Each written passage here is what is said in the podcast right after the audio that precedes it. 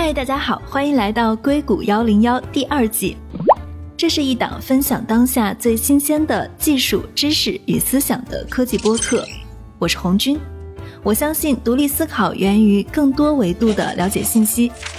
硅谷幺零幺将对话那些离信息更近的人。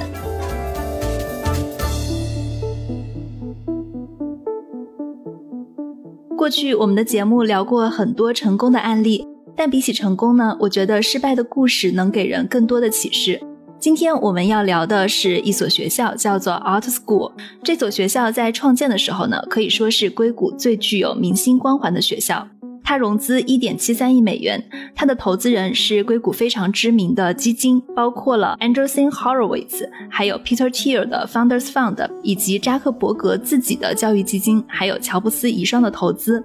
在众多明星光环的加成下，老师和学生对这所学校也是趋之若鹜。一六年，在国内包括全球，Old School 都是非常火的，大家评价它为四大的创新神校之一。在四个学校里，要说名气最大的，当然是 Old School。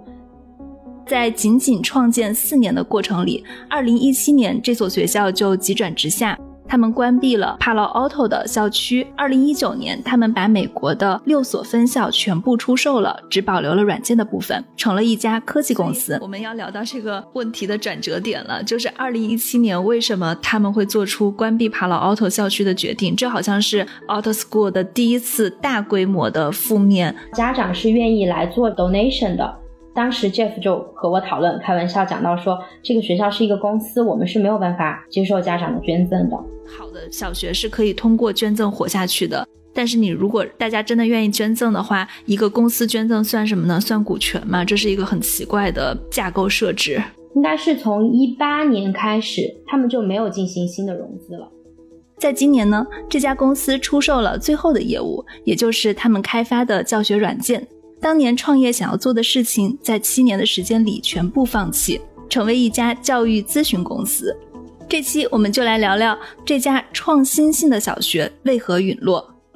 今天我们的嘉宾是 Out School 的投资人 Judy。Hello，Judy，你好。Hello，你好。我知道你们是投资了它，不然你先讲一下你自己的背景以及当时你们为什么投资它。我呢是在一家成都的地产公司工作，当时也正是在一六年的时候，整个集团希望找到一个能够增长的第二曲线，希望能够找到房地产之外的第二个产业进行发展。当时也是集团确定了想做教育的行业，我们根据自己的一个地产集团已有的基因和一个特长，就希望来做这个创新的教育。所以当时在全球看了非常多，也是在一个比较机缘巧合的情况下，跟 Out School。这边能够建立联系，然后并且成为了他们的投资人。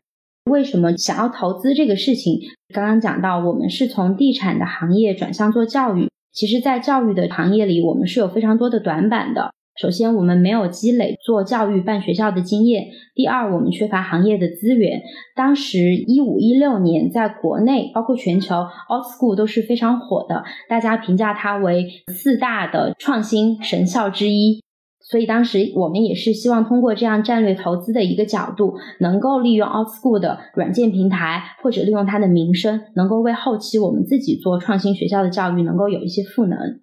你刚刚提到了四大创新神校是哪四大创新神校啊？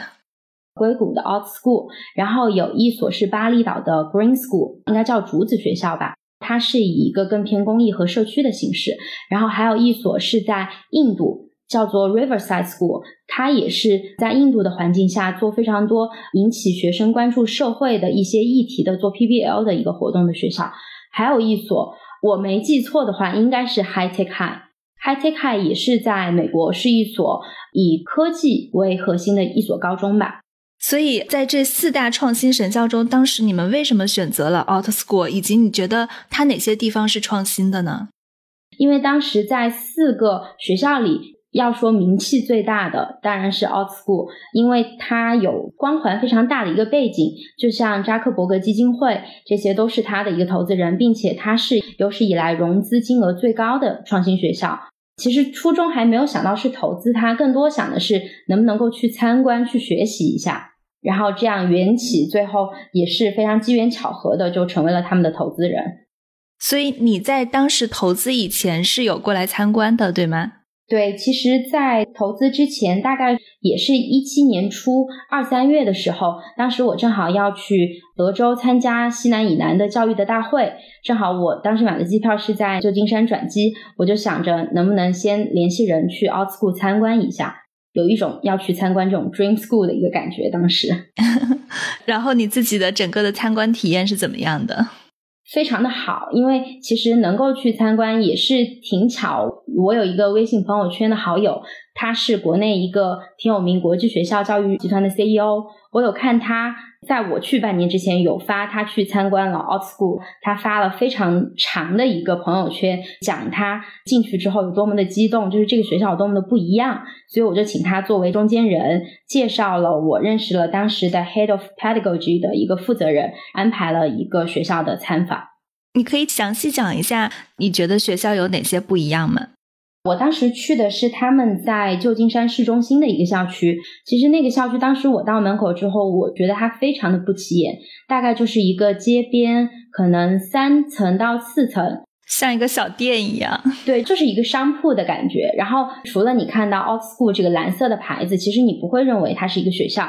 但是我印象非常深刻，是进去之后，首先因为它是一个四层楼的小建筑，一个商铺建筑，一层进去之后就是 K 到二年级的一个混龄的教室，整个教室里的小孩子，我去的时候我记得是早上的九点半左右，其实是刚刚他们来上学不久。他们在教室中间就有一个 circle，就非常像蒙氏教育那样的一个 circle，所有的小孩就围坐在那个 circle，和老师一起去讨论他们今天上午的最后一节课和下午的最后一节课自己要做什么活动。我就非常的 impressed，就是这么小的小孩竟然能够参与到去决定自己学习的一个日程，这个是当时进校的第一个感受。然后后来就被带着参观了他们所有的一个教育的空间。学校外面看起来很小，但实际上他们里面应有尽有的，比如说也会有做 craft 的 STEM 的空间，也是有专业的艺术美术教室，然后也会有舞蹈教室，就是麻雀虽小，但是五脏俱全。第三个让我非常印象深刻的就是，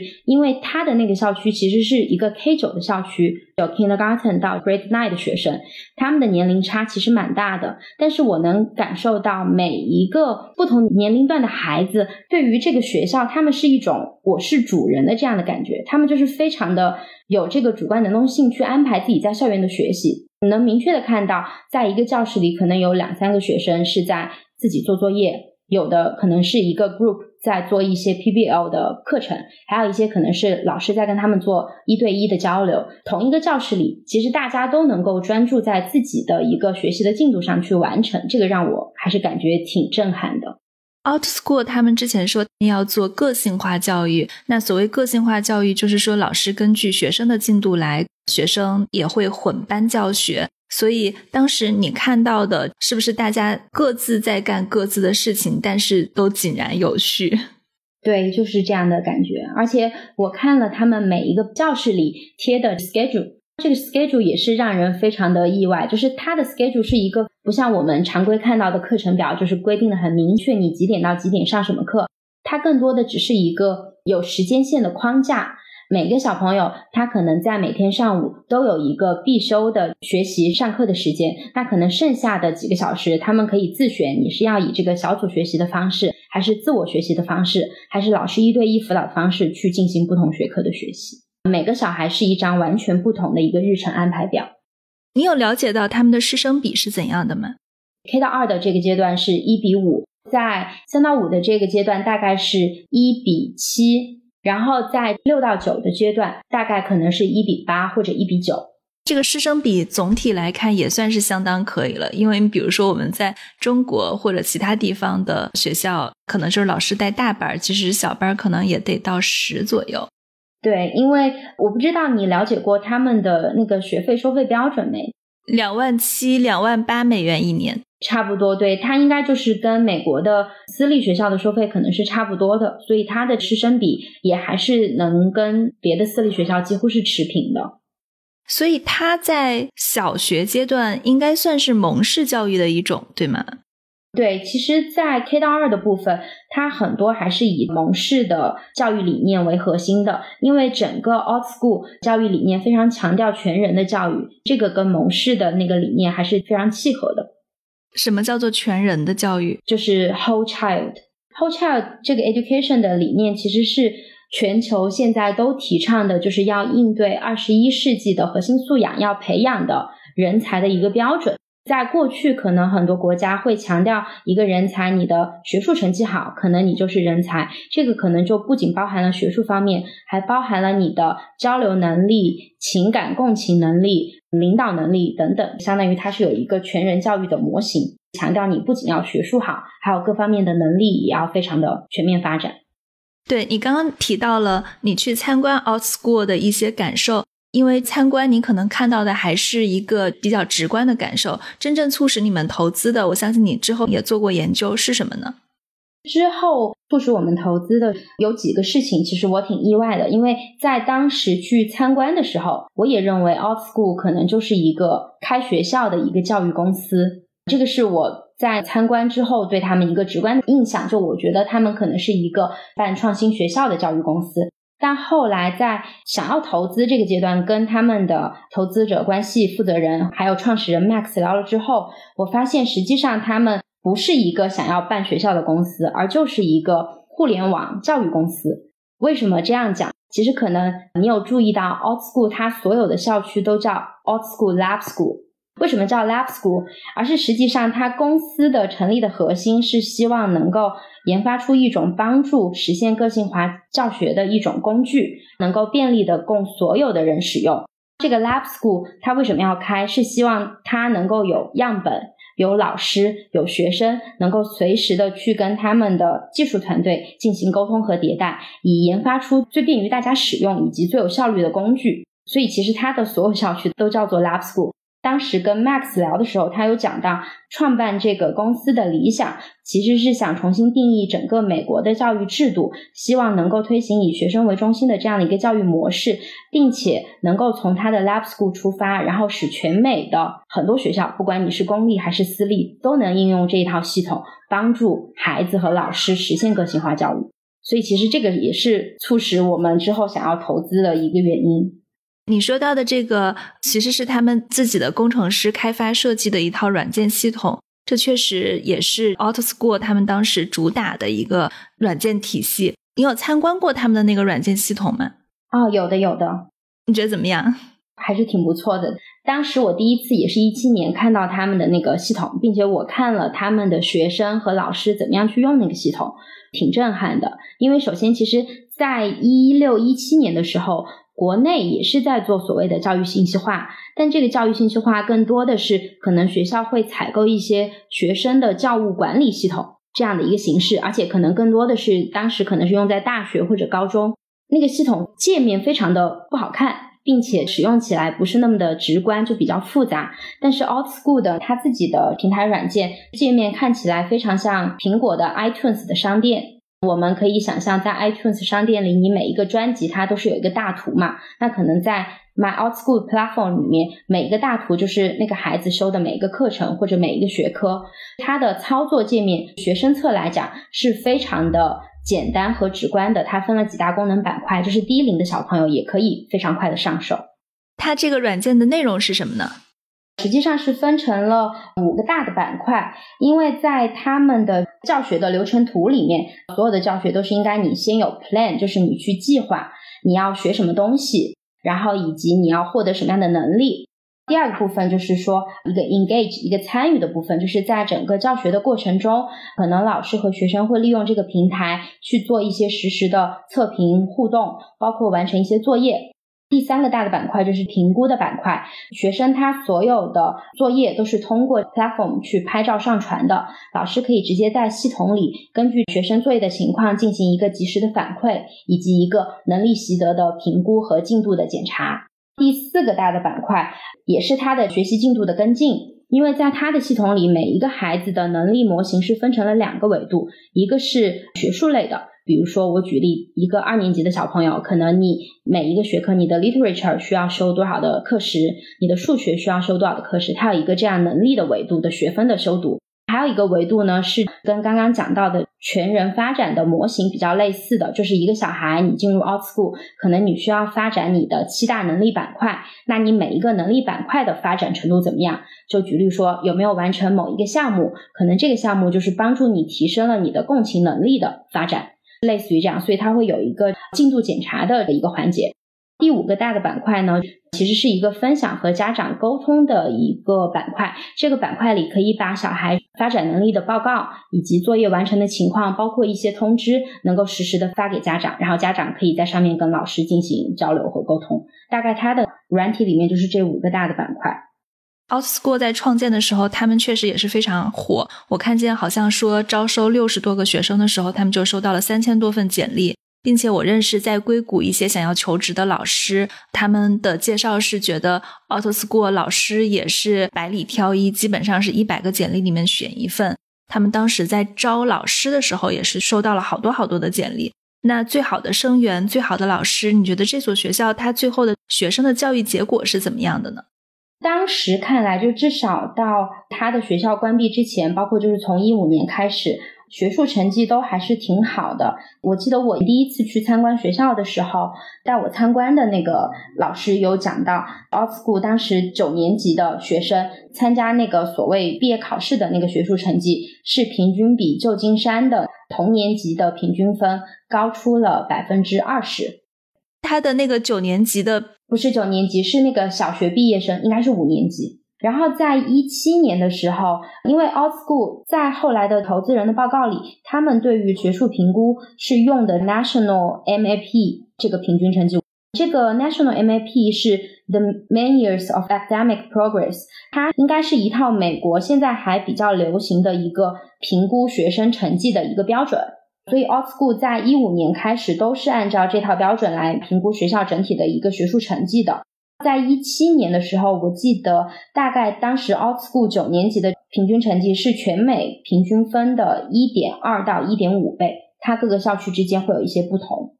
那平均成绩好，怎么才能体现是他们的教学成果好，而不是他们的生源好呢？因为首先他们是一所很贵的私校，跟公立学校相比起来啊。其次他们在招生的时候也算是百里挑一，他可能可以选择更好的学生。我们要怎么去看结果？到底是因为生源好，还是因为他的教学成果好呢？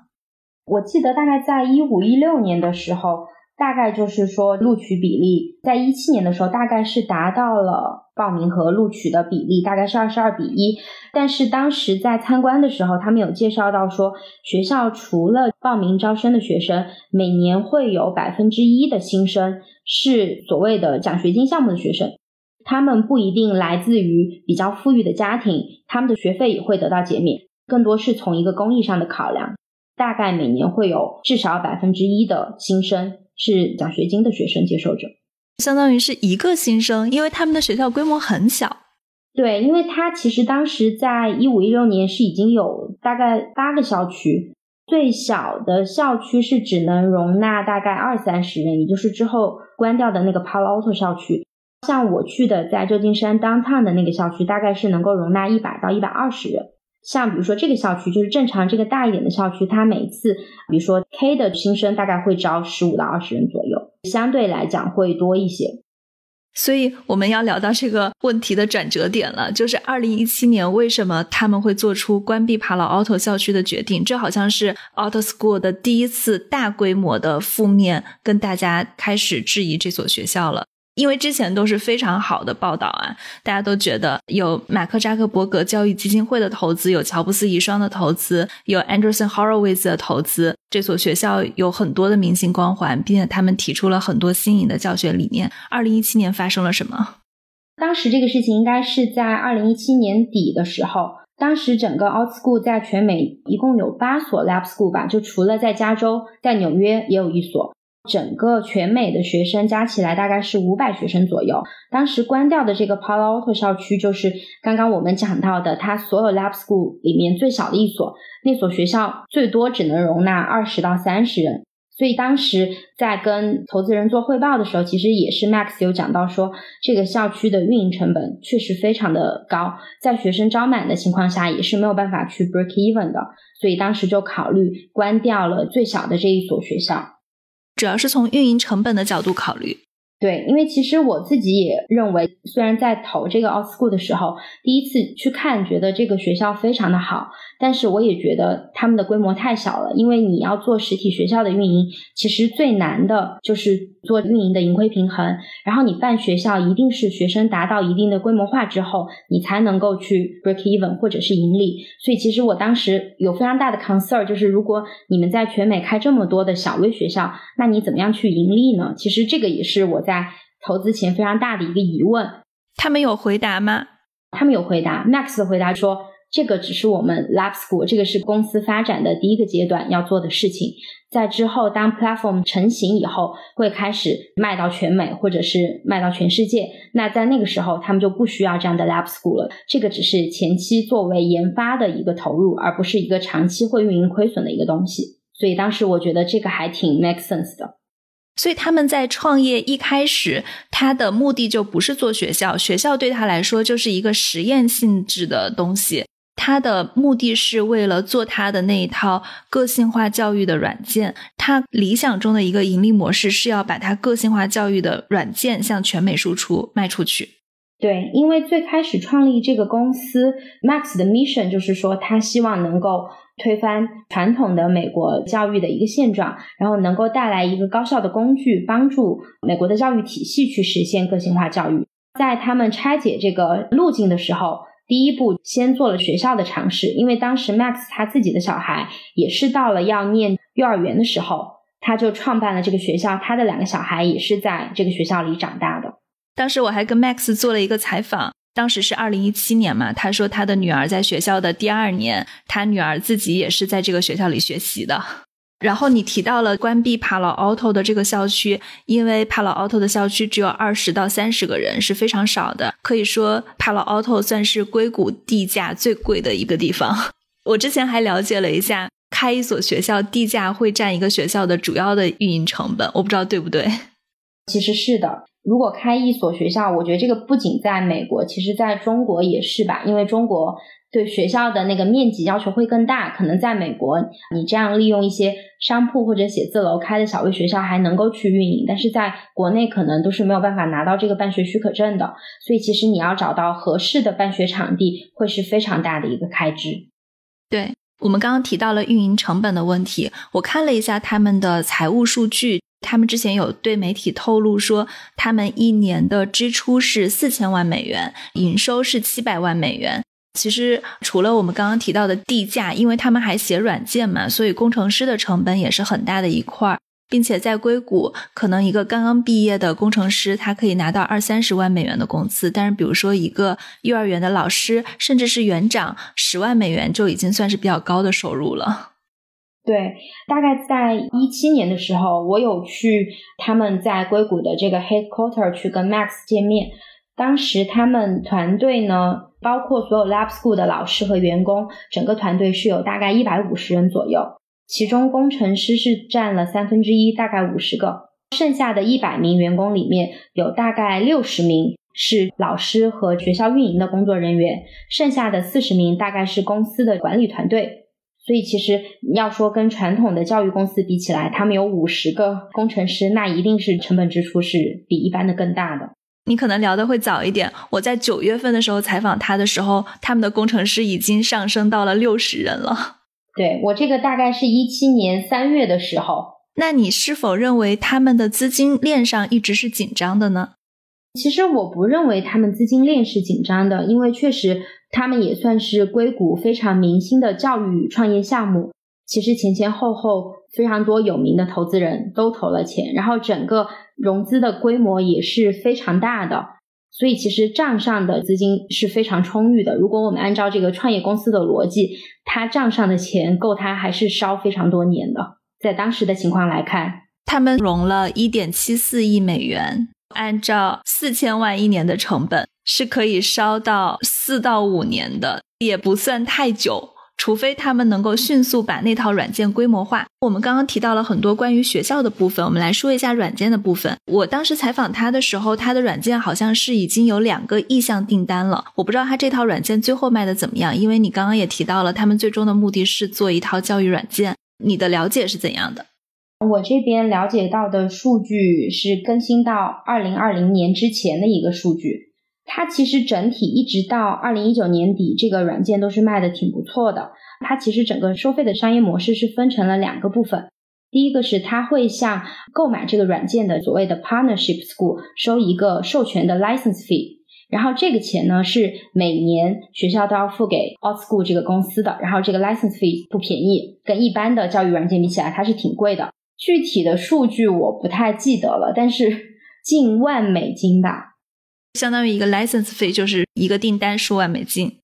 对，可能会根据这个签单的主体不同，就如果是签私立学校和普通的公立或者学区，可能这个价钱会有一些不一样。第二块呢，它会按使用系统的人数再来收这个人头的费。举例，他卖给某一个 A 学校，A 学校里第一年试用是有二十个老师会试用这个系统，那他会按照二十个人头再进行额外的收费。所以它是面向老师收费的，而不是面向学生收费的。都有最前期的时候，一七年你说他们有两个意向订单，那个时候应该是他们按照老师来收费的。但是到了一九年的时候，因为他们整个签单量还挺大的，有的部分是向老师收，有的是按学生来收的。因为这个取决于学校它本身的系统是什么。如果是一个私立学校，可能私立学校会把这个费用转嫁到学生家长身上。那可能这个费用就会按照使用学生的人头数来收。如果是公立的学校或者学区，那更多的就是按照老师使用的人数来收取，因为不会向学生收取额外的费用。所以到二零二零年之前，你了解到的他们的签单量大概是在一个什么样的量级呢？到二零一九年底，大概十二月份的时候，他们签单的学校和学区是有四十个左右，跨了美国的十个州。一个学校大概是在一个什么样的收入量级上呢？这个就很难去具体的讲。我可以给你讲一个另外一个对比的数据，就是在前一年，就是大概一八到一九年，他们全美签的学校是二十五所左右，然后在一九年到二零年期间，拒签的学校有百分之九十一，其中有百分之九十的学校是扩大了使用者的规模，然后使用者的总体人数是扩大了百分之一百二十一。它一九年到二零年的这个签约的净收入，较一八到一九年相比，后一年是前一年的百分之一百七十九。当时作为投资人来看，它这个数据的增长，大家也还是比较满意的。从你们来看，会有一个数据增长。记得我当时跟他采访的时候，我忘了，还是他在后来关闭校区的时候回应媒体的一个部分，就是说他要去做软件，然后他当时提到的是已经有上百所学校有意向订单了。然后我们看到二零二零年的数据，其实它最后的落地是有四十个学校，但是这个四十多个是包含了学校和学区，可能不排除有一些是某一个学区里面会有多所学校来使用，但是这个费用是因为是学区统一支付的，所以只计算为一个签约用户。为什么他们会在二零一九年做出一个决定，把所有的学校都关闭，只保留软件的部分呢？因为签约了有四十多所学校，就是有四十多所伙伴，稳定的一个签约的收益，其实去服务这些学校会占据他们非常多人力和精力去做这个事情。然后综合评估，开这些 lab school 仍然是一个相对于持续亏损的状况，所以就是决定减少运营学校的这部分的开支，而去卖软件和系统。当时 Max 给我的感觉是，他认为当时的一个签约的状况是达到了他们的预期，就是说，他认为未来光靠卖这个软件平台，其实就是能够跑通的一个商业的模式。所以他们其实是在学校领域沉淀了六年，开发出来了一个从小学一年级到初中的这样的一套软件。在之后，他们决定走的商业模式就是说卖软件了。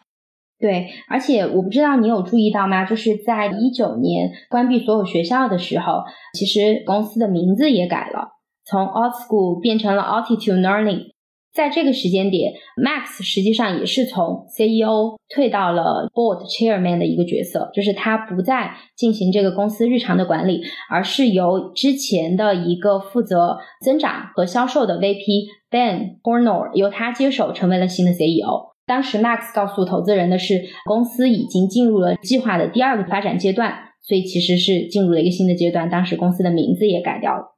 那你会不会觉得，比如说他关闭这些学校，只保留软件，对于很信任他们的，把自己的孩子送过去作为他们学生的这部分家长来说，会是一种伤害呢？是的，当时我还就这个事情有写一封邮件给 Max。我觉得我当时自己语气还是有一点质问的这个形式，因为虽然我们是一个非常小的投资人，但实际上我们也是相当于被通知嘛，就是这个董事会 board 已经做了这个决定，然后公司会进行一个升级的转型，学校会关闭。其实当时我们站在一个投资人的角色，也想到说，这样的学校关闭是不是会对整个品牌、家长的信任度会有非常大的伤害？因为之前一七年的关闭 Palo Alto 校区的时候，实际上就是。整个公司发展历史上遇到的可能最大的一次负面新闻的危机，其实我们也非常担心这一次的举动会不会造成非常大的一个伤害。但是 Max 给我们的解释是，其实，在同时决定关闭之前，在一年之前，他们就继续跟这个 Higher Ground Education 进行了一个深入的合作，所有的 Lab School 都会由之前现有的这些老师和运营团队继续的去运营，只是把这部分的业务卖给了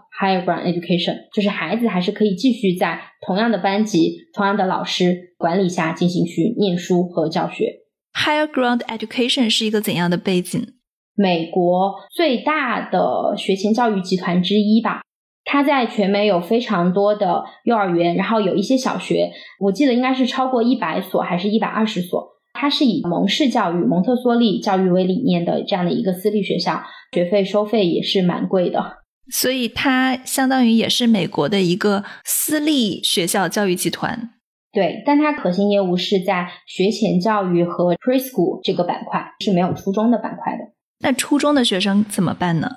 还是相当于会保留，就是所有的老师和员工都会在，学生会可以继续的去读书和念书，只是在现有的可能六到九年级的学生毕业之后，可能慢慢的就不再做初中了。所以他们的初中部分还是 Out School 自己在运营，还是说他的运营者也改了？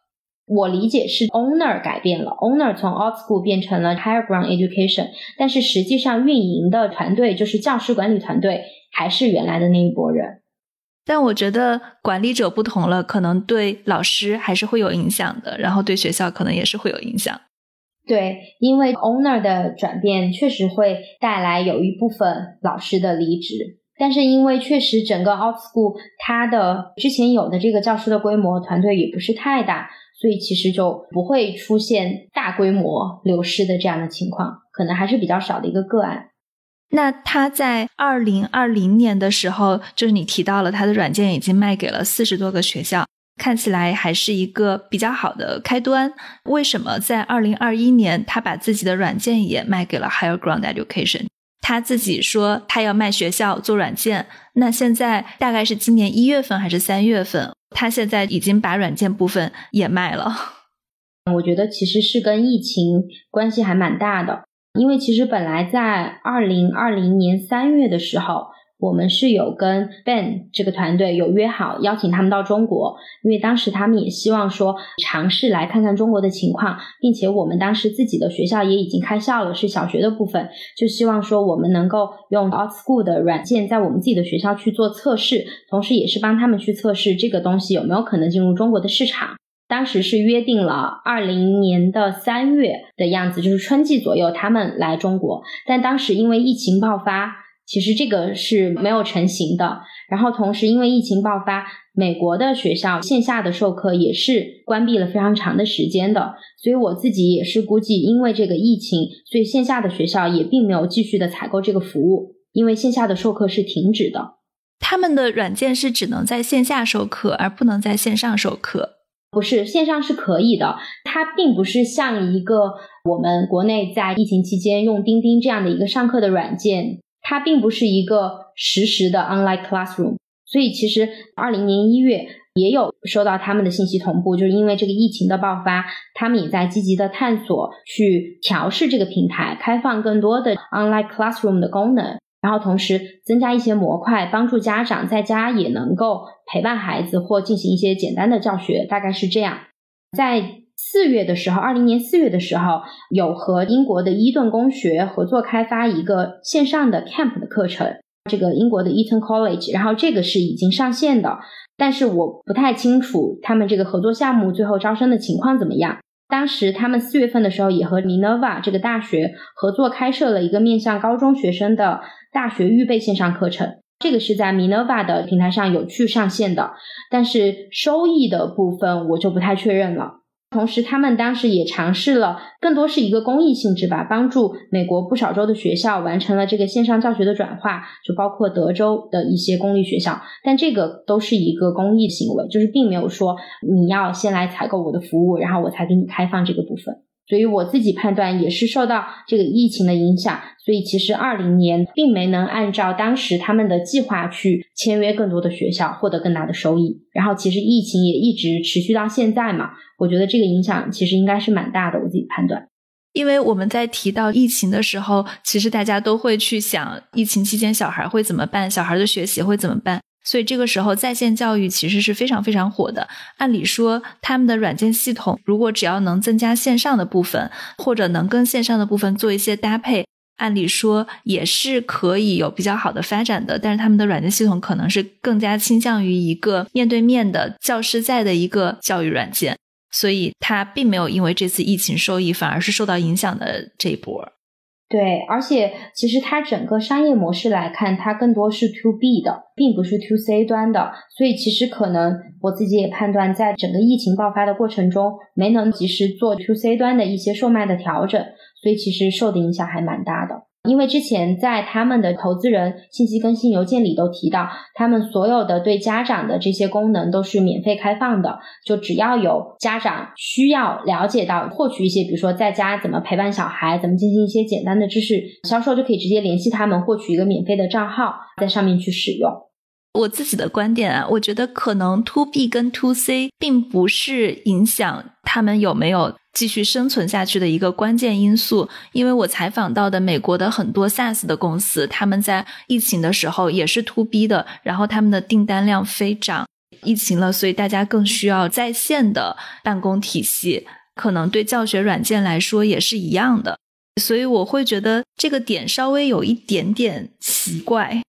最后一次跟他们联系是大概二零年的六月之后，我是把我的工作移交给了别的一个同事，消息可能就更新在大概二零年四五月为止，后面的一个信息可能我就不是太了解了，就不太了解二零二一年他为什么会把软件的部分也卖了，但我们可以猜测出来的就是他的订单意向可能就没有预期效果的那么好，可能也跟缺钱有关系。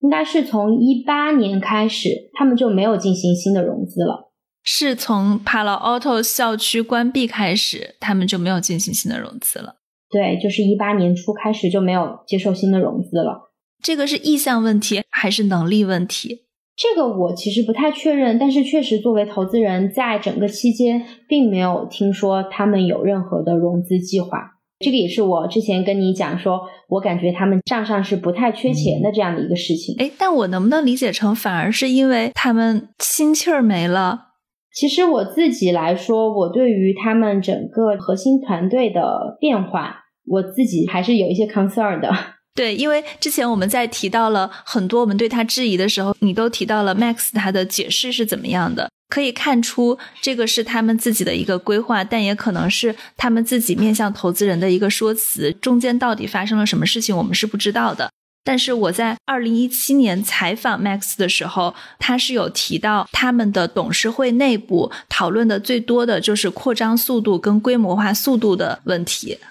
这个也是我在一八年的时候，一八年我有再次去到他们的总部，有跟 Max 再聊一次。因为那一次去，我是带了我们自己筹备学校的一个校长，他更多的站在教育的一个方向，跟 Max 聊得非常的投机。其实我能看到 Max 是一个对教育非常有热情的人，但是他对于商业运作的现实可能也是有一些压力的。他有跟我讲到，当时其实他们的董事会也是有非常激烈的在争论，比如说要不要进入中国市场这个事情。因为当时在一八年，很多海外比较火的一些明星的教育科技项目都是有尝试想要进入中国的市场，因为中国的这个市场非常的大。但是 Max 就问我怎么看，我感受到他们董事会里有一股比较保守的派的声音，是在于认为自己的软件做的不错，但是其实还没有大规模的去使用和测试。他们当时有的这个 Lab School 的学生，其实也是相对来讲一个。不太大的规模数，他们认为这样的一个测试的数量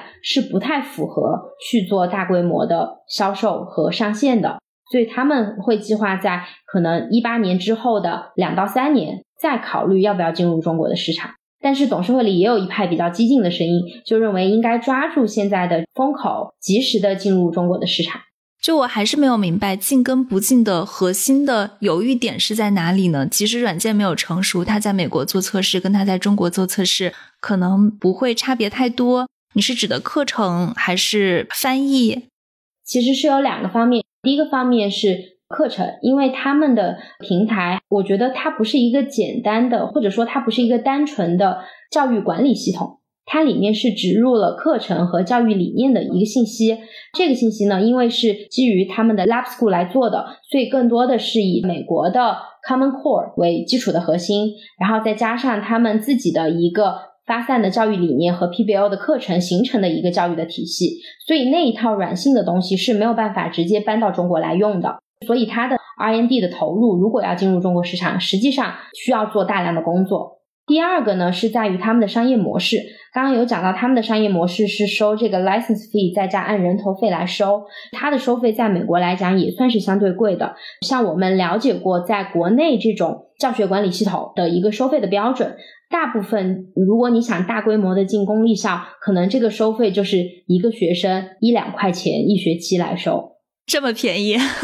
非常非常的便宜，因为这个我觉得可能是两国的国情不太一样吧。其实，在国内做 SaaS 系统的，并不是靠收使用费来赚钱，而是靠嫁接一些别的东西。但是，可能在美国的教育科技的市场，大家就会认为我的产品是有价值的，我就是应该按照我的价值来收取相应的服务的费用。但是，这一套商业模式，包括它的价格，在中国市场肯定就是非常难行的。他们的价格在美国市场也是很难的，因为他们一个学生收一百五十美元的软件使用费，在美国的公立学校软件是免费的，在美国的私立学校，他们一般的软件使用费也就十美元。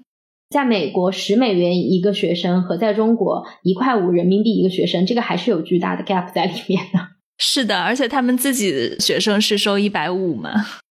对，所以就是 Max 也认为，一八年的时候其实是不太适合这么激进的来进入中国的。所以我可以理解，就是根据我们这些聊的信息，他其实自己在一八年的时候，在扩张跟收缩之间，他至少是没有选择扩张，至少是按兵不动的。那至于他有没有收缩，我们往后看还是有做战略收缩调整的。因为按理说，一个公司这么高的投入，这么多的工程师，如果他们真的是想要做下去的话，他们应该是不停的融资才是一个比较正常的举动。当他们没有去做继续的融资了，就可以看出他当时应该是已经感觉到了问题，不管是学校还是他们的那套软件系统不太好做。对，而且在一九年大概就是三月，公司战略调整和更名的时候。我最早认识的这个负责投资者关系的总监，然后也是离职了，换到了硅谷另外一个科技公司。其实现在回想起来，也就是应该是内部的团队有一些大的调整吧，包括当时他们的 Head of Product 也是换了一个新的同事。你觉得他们出现问题的原因是什么呢？我觉得是商业模式的定位上可能是有一些问题的。到目前为止，我实际上都是非常认可他们产品的，不管是当时他们办学的一个情况，还是说他们开发的这个软件，我到现在看来，我觉得都是非常好的。我看见在美国的媒体报道中，包括他们关闭学校的时候，其实家长对这所学校的反馈还是非常好的。我觉得看过他们软件部分的人，也都会觉得这个软件是做的很好的。我也采访了一些其他的人，他们对这个事情就有一些看法。有一位人士认为，他们低估了做一个私立学校的难度，因为在美国顶级的私立学校也是不赚钱的，所以从一开始他们就要注册成为非盈利性机构。这样他们在做捐赠的时候就可以用捐赠基金来抵税，但是他们做的是一个公司嘛？那一个公司，如果你真的是入不敷出，其实好的小学是可以通过捐赠活下去的。但是你如果大家真的愿意捐赠的话，一个公司捐赠算什么呢？算股权嘛？这是一个很奇怪的架构设置。你讲的这一点，一七年那个 Palo Alto 校区关闭的时候。也就这个问题，当时我还和当时的投资负责人 Jeff 有讨论过这个问题。因为当时要关掉 Palo Alto 校区的时候，那些家长其实是非常不愿意的，因为他们非常的认可这个学校，家长就有联名给 o t School 写信，就是 o t School 要关掉这个校区，是不是因为在这个运营资金上遇到了什么样的困难？家长是愿意来做 donation 的。当时 Jeff 就和我讨论，开玩笑讲到说，这个学校是一个公司，我们是没有办法接受家长的捐赠的。其实这个就是你采访到的这位朋友讲的问题。实际上，在美国，好的私立学校几乎都是非盈利性质的，它可以通过各种各样的形式来募集资金。但是因为 OutSchool 它是一个公司，所以它非常难去做这样的事情。关于软件部分，我不知道你了不了解，硅谷这边有一所高中叫做 Summit Charter School。这个高中也是扎克伯格教育基金会投资的哦，我知道这个学校，我还有跟他们负责开发软件的一个工程师聊过，之前在硅谷，他们也是相当于是扎克伯格教育基金会投的，他们也在做自己的一套软件教育系统，我觉得跟 Out School 做的事情在某种程度上是比较相似的，因为他们其实是公立学校，是非盈利性组织嘛。所以他们后来又专门成立了一个非盈利性的基金会来做这套软件系统，然后把他们的这套软件系统再向全美的公立教育体系输出。对，而且我听说他们应该是从 Facebook 直接划了五十个工程师过来，一开始做这个事情。对我采访到的人说，开始是从 Facebook 画人。我还搜了一下资料，说后期有一个专门的组织去运营这一套系统跟人了，而且他们的系统是更公益性质的。所以，如果注册形式这样组织的话，这倒是一个可以跑通的方向。对，很有可能。我觉得其实看他们的投资也能看出一些端倪，像陈扎克伯格基金会，它算是一个公益性质的基金会。我也去过他们那个基金会，就是最近的美国的慈善基金也在发生一些转变。以前大家在慈善基金做投资的时候，其实是一个纯捐赠，不追求回报。但是发现，不管你是在扶贫还是在做其他事情的时候，慈善基金如果是一个纯捐赠的心态，很多事情最后是做不好的。所以现在慈善基金有一个新的风向，就是说我投资给你。我不要求你获得非常多的财务回报，但是你只要能自己营收打平，让自己能够运营跟运转下去就可以了。这个也是我了解到陈扎克伯格基金会他们在投资的时候会考量的因素。他们的投资者里面还有像 Anderson Horowitz 这样硅谷经典的风险投资机构，他们的策略就是说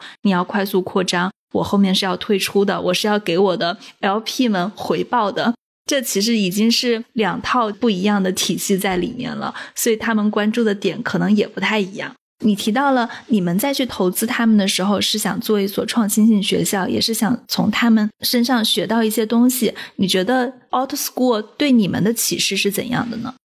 其实当时国内几乎所有做创新教育的人都会提到说，我要以学生为中心来做这样的事情。但实际上，大家在不管你是办学校还是做课程研发的时候，其实都非常难做到这一点。我去参观 Out School 以后，学到最大就是他们真的是能够把这一点落地到他们的教学当中去。然后还有一个学到的比较大的一个事情，就是说，其实有的时候在做教育的时候，我们不能够单纯的去希望科技手段能够替代。教育里面的一些事情，就比如说替代老师或者怎么样。其实过去不管教育科技多么的火，很多人都提到说什么我们的技术可以帮你取代老师，通过人工智能或怎么样。但实际上，我们还是认为这样的形式是不太可行的。教育科技更多的就是一个好的工具。如果用好的工具能够帮助教育的各个环节的参与者提升他们的效率和兴趣，那这个才是最重要的。我其实挺想跟你讨论一下关于教育理念跟教育实践的。当他们说他们要做个性化教育的时候，他们是开发了一套个性化教育的软件，让学生自己设计自己的进度，然后他们可以混班教学。因为我采访到硅谷的一些老师啊，他们就觉得，其实，在硅谷的很多好的私校里面，Auto School 的理念并不算新颖。他们觉得它好的地方就在于它的名气好，然后可以招到最好的老师、最好的学生。其实是在关于教育实践的这一部分，我反而会比较好奇，就是我们说一所小学新，那它新的是什么？可能是它的课程，课程这一方面你们有研究过吗？因为我当时问 Max 的时候，他说他们会有一些课程是跟传统的教育机构做对接，也会跟可汗学院做对接，也会自己去研发一些课程。我们先回到说你刚刚讲的创新性学校的这个“创新”两个字上。其实我目前看到的所有全球的创新学校，它无非是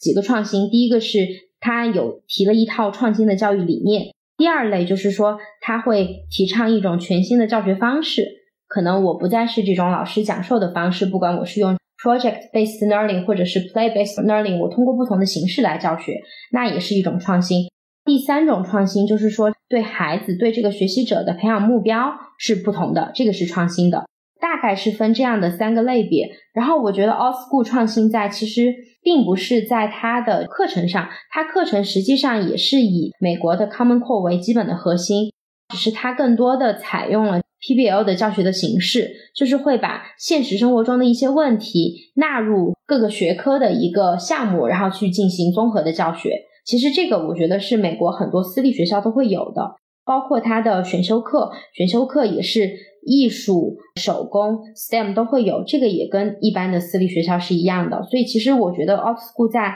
课程上并没有太大的一个所谓的创新。所以它的核心的创新还是它的那一套 PPL 的教学方法，对，以及它怎么样去用这个工具。因为在美国，一六一七年开始，也有非常多的学校都会用 iPad 在教学的过程中去使用，然后用一些互动的软件。但其实，我觉得它的最大的创新就在于这些学生在 Out School 使用 iPad 场景和它的功能跟别的学校是挺不一样的。所以，你们自己在国内做一个创新性小学的时候，或者做小学的时候，你觉得 Out School 的这一套对中国的借鉴意义强吗？借鉴意义还是挺大的。但是如果真的想做一个所谓中国版的 Out School，整个精力的投入和研发的投入。会要更大更多一些，那它的借鉴意义在哪里？我觉得更多的是一些小点的借鉴吧，比如说有启发到我们工具对于教学的一个重要性。因为实际上，过去几年在国内的教育，这个可能是我自己个人的一个理解哈，就是教育科技虽然很火，但是很多学校的校长在选择这个教育工具的时候，他并不是完全从这个工具带来的效果和对于这个学生的作用出发，他更多会从一些别的多维度去综合考虑要不要用这个工具。但 OutSchool 它在研发这一套平台的时候，它更多的是 focus 在这个产品工具本身能不能够带来学习效率的提升上来做的。我觉得其实是这个逻辑不太一样。这个也让我们在做自己的学校时候，我们去选适合学校用的一些工具和教育科技的手段的时候，更能够去辨别，就是少走一些冤枉路吧。你刚刚还提到了美国的教育软件是直接面向老师跟学生收费，中国可能就是一两块钱，然后我在这个教育工件上搭建一些其他的东西。其实我觉得这个可能在互联网行业是成立的，但是在教育，特别是给小学还有初中孩子使用的一个教学软件上。是不是搭建那么多反而是不好的？因为学生就是需要一个很干净的版本，这个版本是只能用于学习的，不能玩游戏的。它是一个很纯粹的教育的目的。对，其实我自己挺认可你讲的这个。我认为，其实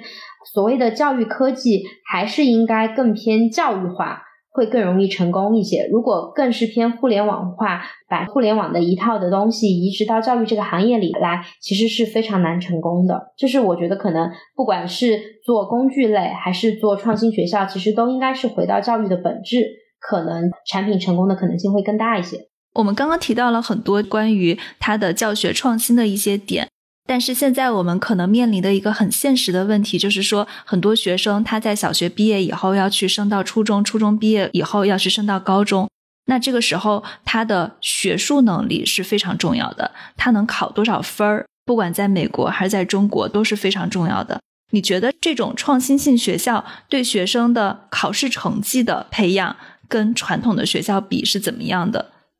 它最大的优势是在于可能培养的学生的综合能力会更强，但是学术能力是不是更强非常难说。其实当时 Alt School 能打动我们的一点就是在于，它虽然是一所创新学校，但是它当时一五一六年在加州的所谓的升学的成绩是还挺不错的，就是能跟一些好的私立学校去相比较。但是大部分创新学校其实更多的是没有办法。Focus 在学术这块，其实有几大原因。第一个是因为创新学校它的体量很小，它也是一个全新的学校，它其实很难吸引到好的老师来到这个学校去授课。可能更多的吸引的是一些有创意想法，但是教学经验可能没有那么足的老师。这个在学术上就会有一定的可能差异。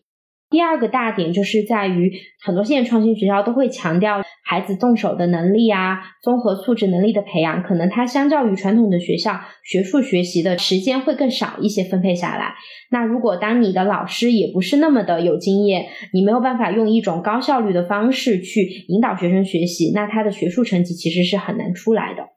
还有，我觉得中国跟美国不一样的地方是，中国的高考制度，它要录取什么样的学生是非常确定的。虽然少部分学生可以说走自主招生、走奥数班去到好的大学，但是总体上还是非常重视他们的学术成绩的。美国之所以有这么多的创新性学校，还有私立学校，可能跟他们大学的录取机制也有关系，因为他们的大学不仅仅是看你的学术成绩的，还要看你的综合能力。所以，在美国，创新性学校比较吃香，也是因为大学的录取。中国如果说真的去办一个创新性学校的话，是不是也意味着它的目标受众就是那些一开始就打算把孩子送出国读大学的那一批人？对，几乎国内的创新学校都是这样的。因为其实，在国内要办一个有资质的学校，就要拿到这个办学许可证是非常难的。所以，非常多的创新学校在早期。几乎都是不可能能够拿到这个办学许可证的，这也代表在这些学校入读的学生是没有中国的这个学籍的，他是没有办法参加中考、高考的。也就是说，在家长把你的孩子送来这样的创新学校的时候，那可能就是你已经想好了，未来可能孩子更多的是往出国这样的一个形式去发展。嗯，OK，好，那谢谢 Judy，谢谢。感谢大家收听今天的节目。如果大家喜欢我们的节目，记得在苹果、小宇宙、Spotify、蜻蜓 FM、喜马拉雅点击订阅、转发、收藏，也欢迎大家给我们评论留言。谢谢收听。